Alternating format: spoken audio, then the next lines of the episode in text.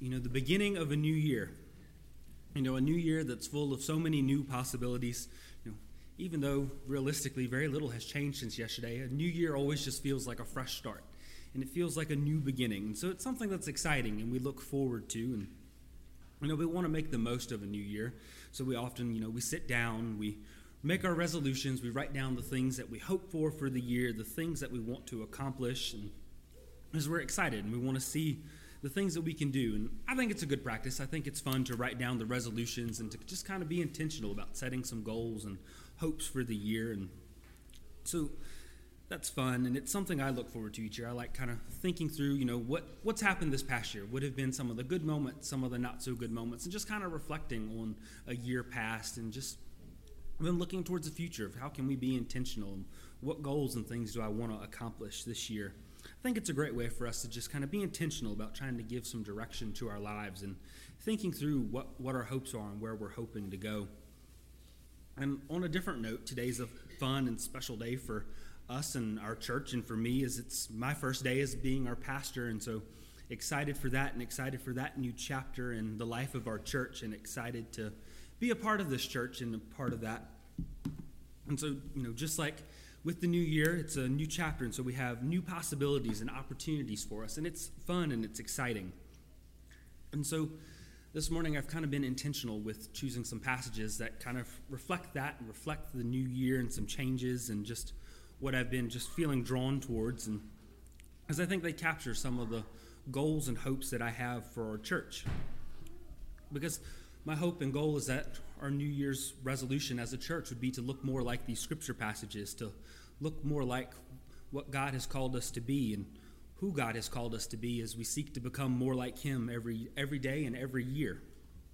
And so, for me personally, these verses helped give me direction and give me some principles for ministry. And my hope is that as we reflect on these and dive deeper into these verses, that we'll have a clearer picture of who God is calling us to be as a church and how we, how we can best follow Him and serve Him in the world. And let me just preface this this morning that today's message isn't one of those that's going to have a lot of concrete applications at the end. You know, I'm not going to get up here and say, oh, we need to launch this new ministry and we need to do this X thing or we need to do Y or Z. This isn't that kind of message this morning. It's more of just looking at the bigger picture and thinking through Scripture and what it looks like to be God's church and hopefully giving us a foundation and some principles that we can live by and do ministry by. And hoping that these principles will be the foundation for us as we go forward and as we make decisions and seek God's will in the direction for our church and what we're doing, that we'll be looking to Scripture to guide us and to help us make those kind of decisions. And so, the three principles that I've kind of outlined, and they're in your bulletin, are to be disciple focused, to be lights on a hill, and to be built on a foundation of love. So this morning, I just kind of want to go through the different scripture that I've picked out that tie on these different verses, and it's great. You know, Jennifer and I, we never talk about the music ahead of time or plan it, but the songs just fit perfectly today of you know going and telling it on the mountain, which we'll kind of talk about, but also you know share the light as we just sang, and you know the passage I picked is, you know, about being a light on a hill and sharing the light. And so it just ties in perfectly. So it's cool to see how God is at work in the details behind the scenes sometimes and just how he pulls all things together. And so we're going to start with, you know, being discipleship focused and what it looks like for us to be discipleship focused as a church. And so I'm going to read to you Matthew 28, 19 and 20. Right, we know these verses. It's the Great Commission. Go therefore and make disciples of all the nations baptizing them in the name of the Father and of the Son and of the Holy Spirit, teaching them to observe everything that I have commanded you. And remember, I am with you always to the end of the age. The first goal and principle for our church and as Christians is to be believers who are discipleship focused.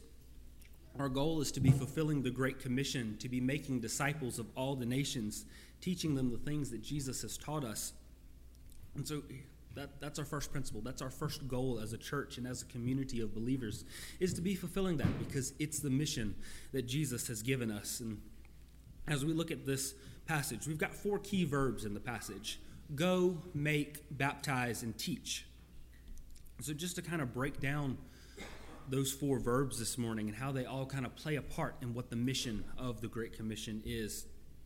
You know, the overall calling here is to make disciples. The other three verbs fall under this command. They're how we make disciples and what the pieces are.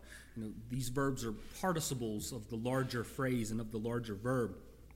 Because Jesus has called us to be his church and to be making disciples. That is our mission as Christians, that is our goal. And it's not just for the church, it's for every believer in this room. It's an individual calling that we would go out into the world and be making disciples for Christ. And so, first, we have the word go. And what does the word go imply? It implies that we need to be going and reaching people where they are. We can't just expect people to come to us, we have to go to them to reach them where they are. We have to go with the gospel message to where people are if we're going to reach them with the gospel. We have to go out into the community and out into the nations to reach people for Christ. We are called to be on the go, moving forward to carry the faith to those around us. If we only ever share the gospel and preach the gospel inside these four walls, we're missing the call to go and make disciples because we haven't gone anywhere we can't just expect people to wander in off the street. That would be great, and we would love to have them come and join us, but that's not reality. We have to go to meet people where they are. And that means being out in the world, out a part of the world. It means being out and on mission and doing different things where we can interact with the rest of the world. This is something I've talked a lot about with, you know, doing campus ministry and being on a college campus for the past few years. Is it's a very common tendency for the students in the BCM and to just kind of get in their Christian circle and define their group of people that these are my friends, these are this is my family on campus, and then they never reach outside of that group. But then they wonder why aren't more people coming to BCM? Why aren't more people coming to experience the ministry and getting plugged into Bible studies? It's because you're not reaching out. You're not going out and inviting them. Many may not even know that we're here and so you have to be mission oriented and going out to reach those people, to reach your friends and your neighbors. We all have people in our lives that we know that others don't know. You know, I, I can get up here and I can preach the gospel, and there are people I will reach in my circle of influence. But each one of you also has a circle of influence, and they are people that I will never come into contact with or be able to minister to on my own. I will never meet most of your coworkers. I will never meet most of your neighbors, most of your friends outside of this church. And so it's up to you to be sharing the gospel with those people. It's up to you to be reaching out to them, to be loving them, and to be inviting them into community where they can experience God and can be reached with the gospel. And the second piece ties into this the word baptize. And it's, I kind of tied it in with the word go. But we're to be sharing the gospel with people. You know, we're to be sharing our faith with others so that people can come into relationship with God. Right? And then this the natural next step to this is to follow up with baptism. You know, as we've shared the gospel, as people have made professions of faith, we follow that up with baptism to show that outward expression of the inward change that they have had. To follow that up with that, you know, outward profession of faith to show the world who they are and the choices that they've made. You know, it, it ties in with the going because our goal is not to just be in the world for the sake of being in the world. We have a message that we want to share. We know the love of God and we want to share that. And so that comes through sharing our faith, sharing it with our neighbors, our coworkers, our friends. And then often that's where we stop with discipleship. We often stop there with we think it's sharing the gospel and bringing people to follow Jesus. But it doesn't stop there. At that point, we just have a convert. At that point, people have converted to the faith, but they're not necessarily following Christ. And then begins the third step of teaching, of teaching them all the things that Jesus has taught. Because discipleship doesn't stop at conversion. We're not told to make, to make converts for Christ, we're told to make disciples. And making disciples is a lifelong process of learning all the things that Jesus has taught and learning and growing to be more like him as we seek to follow him. And it's important to note in the verse, it says to teach them to observe. We're not just called to be able to recite a bunch of facts about Jesus. It's not enough to be able to memorize verses and be able to spout those off on demand. If it doesn't change our lives, then we're not living like disciples. It's not discipleship until we start applying it to our life in, a, in doing the things that Christ has told us to do, doing the things that Christ has taught us about himself. Because while knowing a bunch of facts about Christ and knowing a lot of facts about the Bible is not a bad thing. If we're not living them out, we've missed the point. The gospel should change our lives. The gospel should have an impact on our heart. It should make us want to follow Christ and make us want to be better. That is what we are called to. That is the kind of discipleship that we are called to as we follow Christ. And so, this is the first principle for our church this morning. The first principle that I hope that we're living out in our lives and in our ministry is we make decisions about the programs and things that our church offers. The question we ask ourselves is Is this making better disciples for Christ?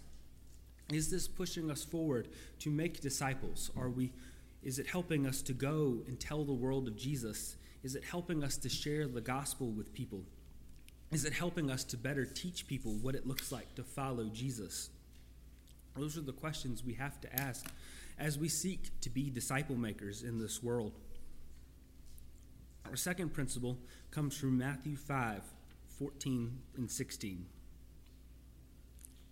You are the light of the world. A city situated on a hill cannot be hidden.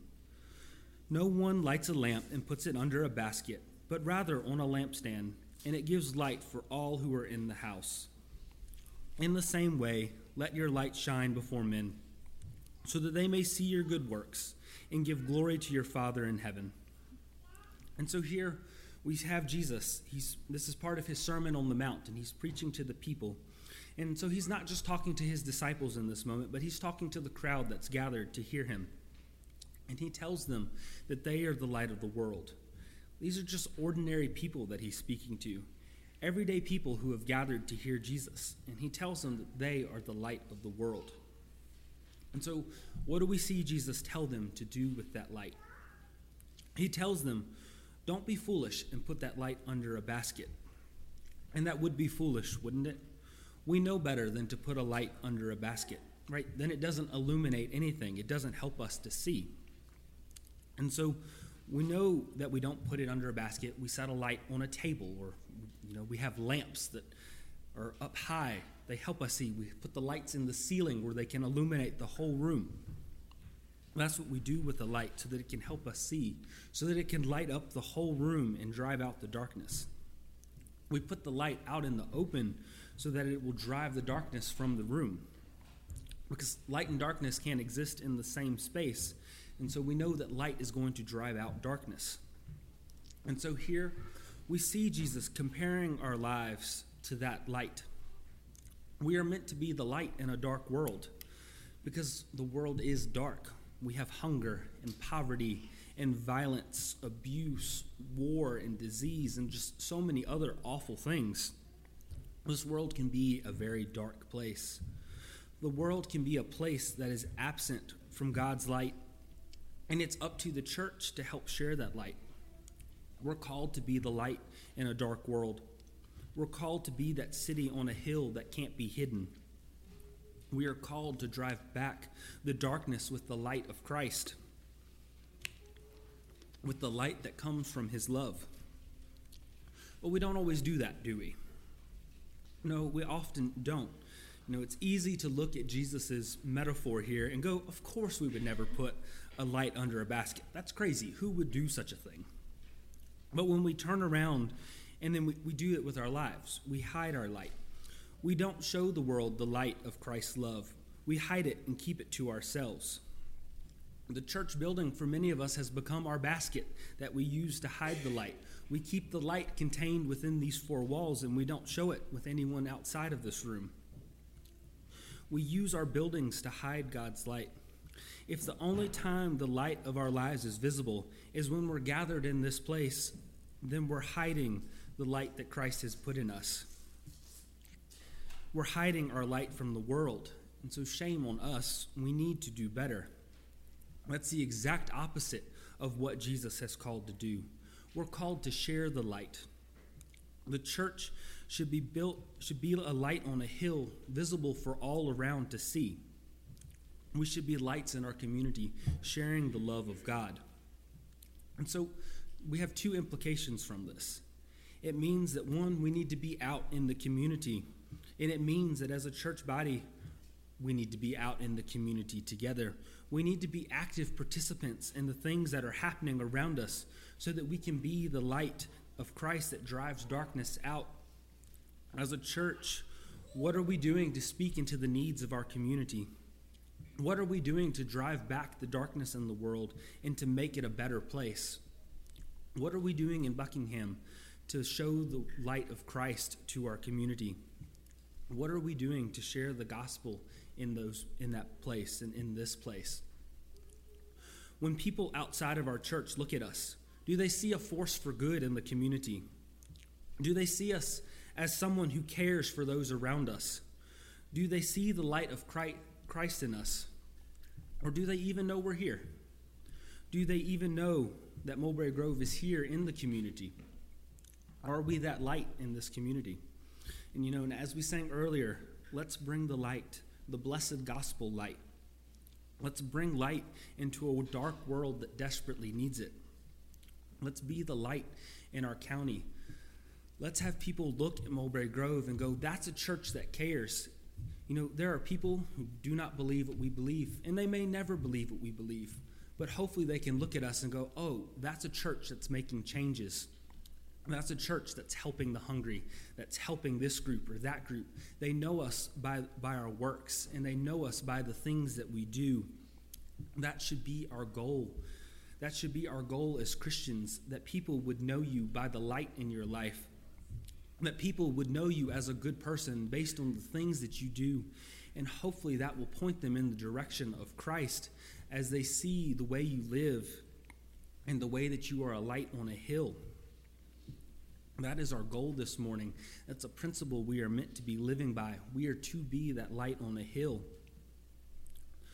So then, our third principle comes from Matthew 22, which we read earlier, and I'm going to read it again. Matthew 22, verses 37 through 40 say, He said to him, Love the Lord your God with all your heart, with all your soul, and with all your mind. This is the greatest and most important command. The second is like it love your neighbor as yourself. All the law and the prophets depend on these two commands. So now we have our third principle love God with all our heart and love our neighbors as ourselves. Jesus says that these are the two greatest commands for us to be following. These are the two most important things for us to get right and for us to be doing with our lives and as a church. Our lives and our ministry should be built on love. Our ministry and our life should be built on love because God is love. And so, love is how we will show the world God. God's love is great and powerful, and it's a way that we can show the world that there is a God and that He loves them by us loving them. And I intentionally left these verses for the end because they're the most important. Of the three principles, this is the most important for us to get right this morning. The call to love God and to love others are the two greatest commands that we have. Our call to make disciples comes from this command and our call to be a light on a hill comes from this command. Our call to love others drives the way that we interact with the world. We make disciples because we love God and we want to see others connected with Him and brought deeper into a relationship with Him. That is why we are called to make disciples. That is why we are called to go and to share the gospel so that others can know the love of Christ that we know in our lives.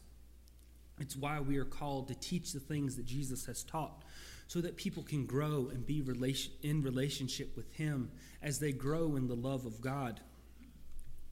When people look at our church and look at our lives, they should see love. They should see a kind of love that points them in the direction of God. That is the light that we are sharing with people in our community. That is the light that we have in us. It is the light of Christ's, Christ's love in us That is the light that we have this morning. And so we should be sharing that with others. You know, we've heard the story of Jesus talking to two, talking about two different men, and you know the foolish man builds his house and he builds it on a foundation of sand, and when the storms come, it washes away and there's nothing left. But the wise man builds his house on the rock and it lasts. When the storms come, it's able to withstand the storm and stand against it because it has a strong foundation. And we know, you know, Jesus is telling us that he is that rock. He is that strong foundation to build life to build our lives on. And so 1 John 4 8 says, The one who does not love does not know God, because God is love. So we've been told we need to build our foundation on God. And we're also told that God is love. And so we're building our foundation on God's love. We build our ministry, we build this church on the love of God. This is how we follow Jesus' two greatest commands to love God and to love neighbor. We let this desire to follow God drive our actions. You know, we have to build our life on a firm foundation. We have to build our church and our ministry on a firm foundation. And God's great love for us is that firm foundation. It's what we do. It's we orient our lives around it. We let it shape the way we act and interact with the world. We let it shape the way this church interacts with the world. We let it shape the programs and ministries that we offer, the way that we worship, and the things that we do as a body of believers. They should all be shaped by God's love. Because our actions should be driven by our love for God and our love for neighbor. When we reach out and care for the homebound in our church, we do it because we love them and we know that God loves them. When we collect items for different mission trips and things like Hope for Appalachia, we do it because we know that God loves those kids and we're called to love those kids. And so the coats and hats and school supplies that we collect to send, those are just physical representations of the love that we have for them and physical representations of the love that God has for them. It's a way for us to express and show that love when we gather in this place to worship and when we gather for Sunday school or Bible studies, we're gathering because we want to love God more and we want to know more about Him. Even when we gather for fun things like fall festivals or we do church at the river, you know, things that feel casual and maybe not as important, we're doing it still because we love God and because we love our neighbor. We love each other and we want to spend time together. Behind it all is love Love is the driving force behind why we do what we do. And as we seek to go forward, it needs to be what drives us, it needs to be what leads us forward. We need to ask ourselves as we make decisions about the future and what we're doing, you know, does this help me love God better? Does this help me love my neighbor better? Because that is the mission, that is the goal. And so, as we seek to make disciples, we do it out of love, and we do it with love as the foundation. As we seek to shine God's light in the world, we do it out of love because that is the light that we are shining into the world. We are shining the light of Christ's love. And we do it because we know the transformational and sacrificial love of God, and we want others to know and to experience that kind of love for themselves. And so this morning, I'm excited. I'm excited for this new chapter in the life of our church. I'm excited to be a part of this church and to be serving in this new role. I'm excited to see the ways that God is moving and at work within our congregation. I'm excited to see what this new year holds for us as we seek to follow God and to build His kingdom. My hope and prayer for this year is that we would be discerning God's will for our ministry and for our lives and for our future as we seek to be disciple focused and lights on a hill and built on a foundation of love. My hope is that we will hold on to these foundational truths as we seek to love God and love our neighbor. If we can cling to the Word of God and seek to love God with all our hearts and love our neighbors like ourselves, then I think this is going to be a great year for our church and something to be excited about as we go forward. So let's go to God in prayer. Dear Heavenly Father, we thank you for all your many blessings. We thank you for the opportunity to gather here to worship and to praise you, Lord. Lord, and we thank you for this new year and these new possibilities, Lord. We thank you that you loved us enough to give us your Son who died on the cross for our sins and rose again. We thank you for that sacrificial love that brings transformation in our lives, Lord. And I pray that as we go forward as a church and as a body of believers, that that love would be reflected in us, that it would drive the way we interact as a body of believers. And as we interact with the world, Lord, I pray that your love would be our foundation, that we build our lives on and build this church on, Lord. I pray that it would be reflected in the decisions we make, in the choices we make, and just pray that you'd be with us in everything we do. All this I ask and pray in your precious and holy name. Amen. Our closing hymn this morning is going to be Savior, like a shepherd, lead us.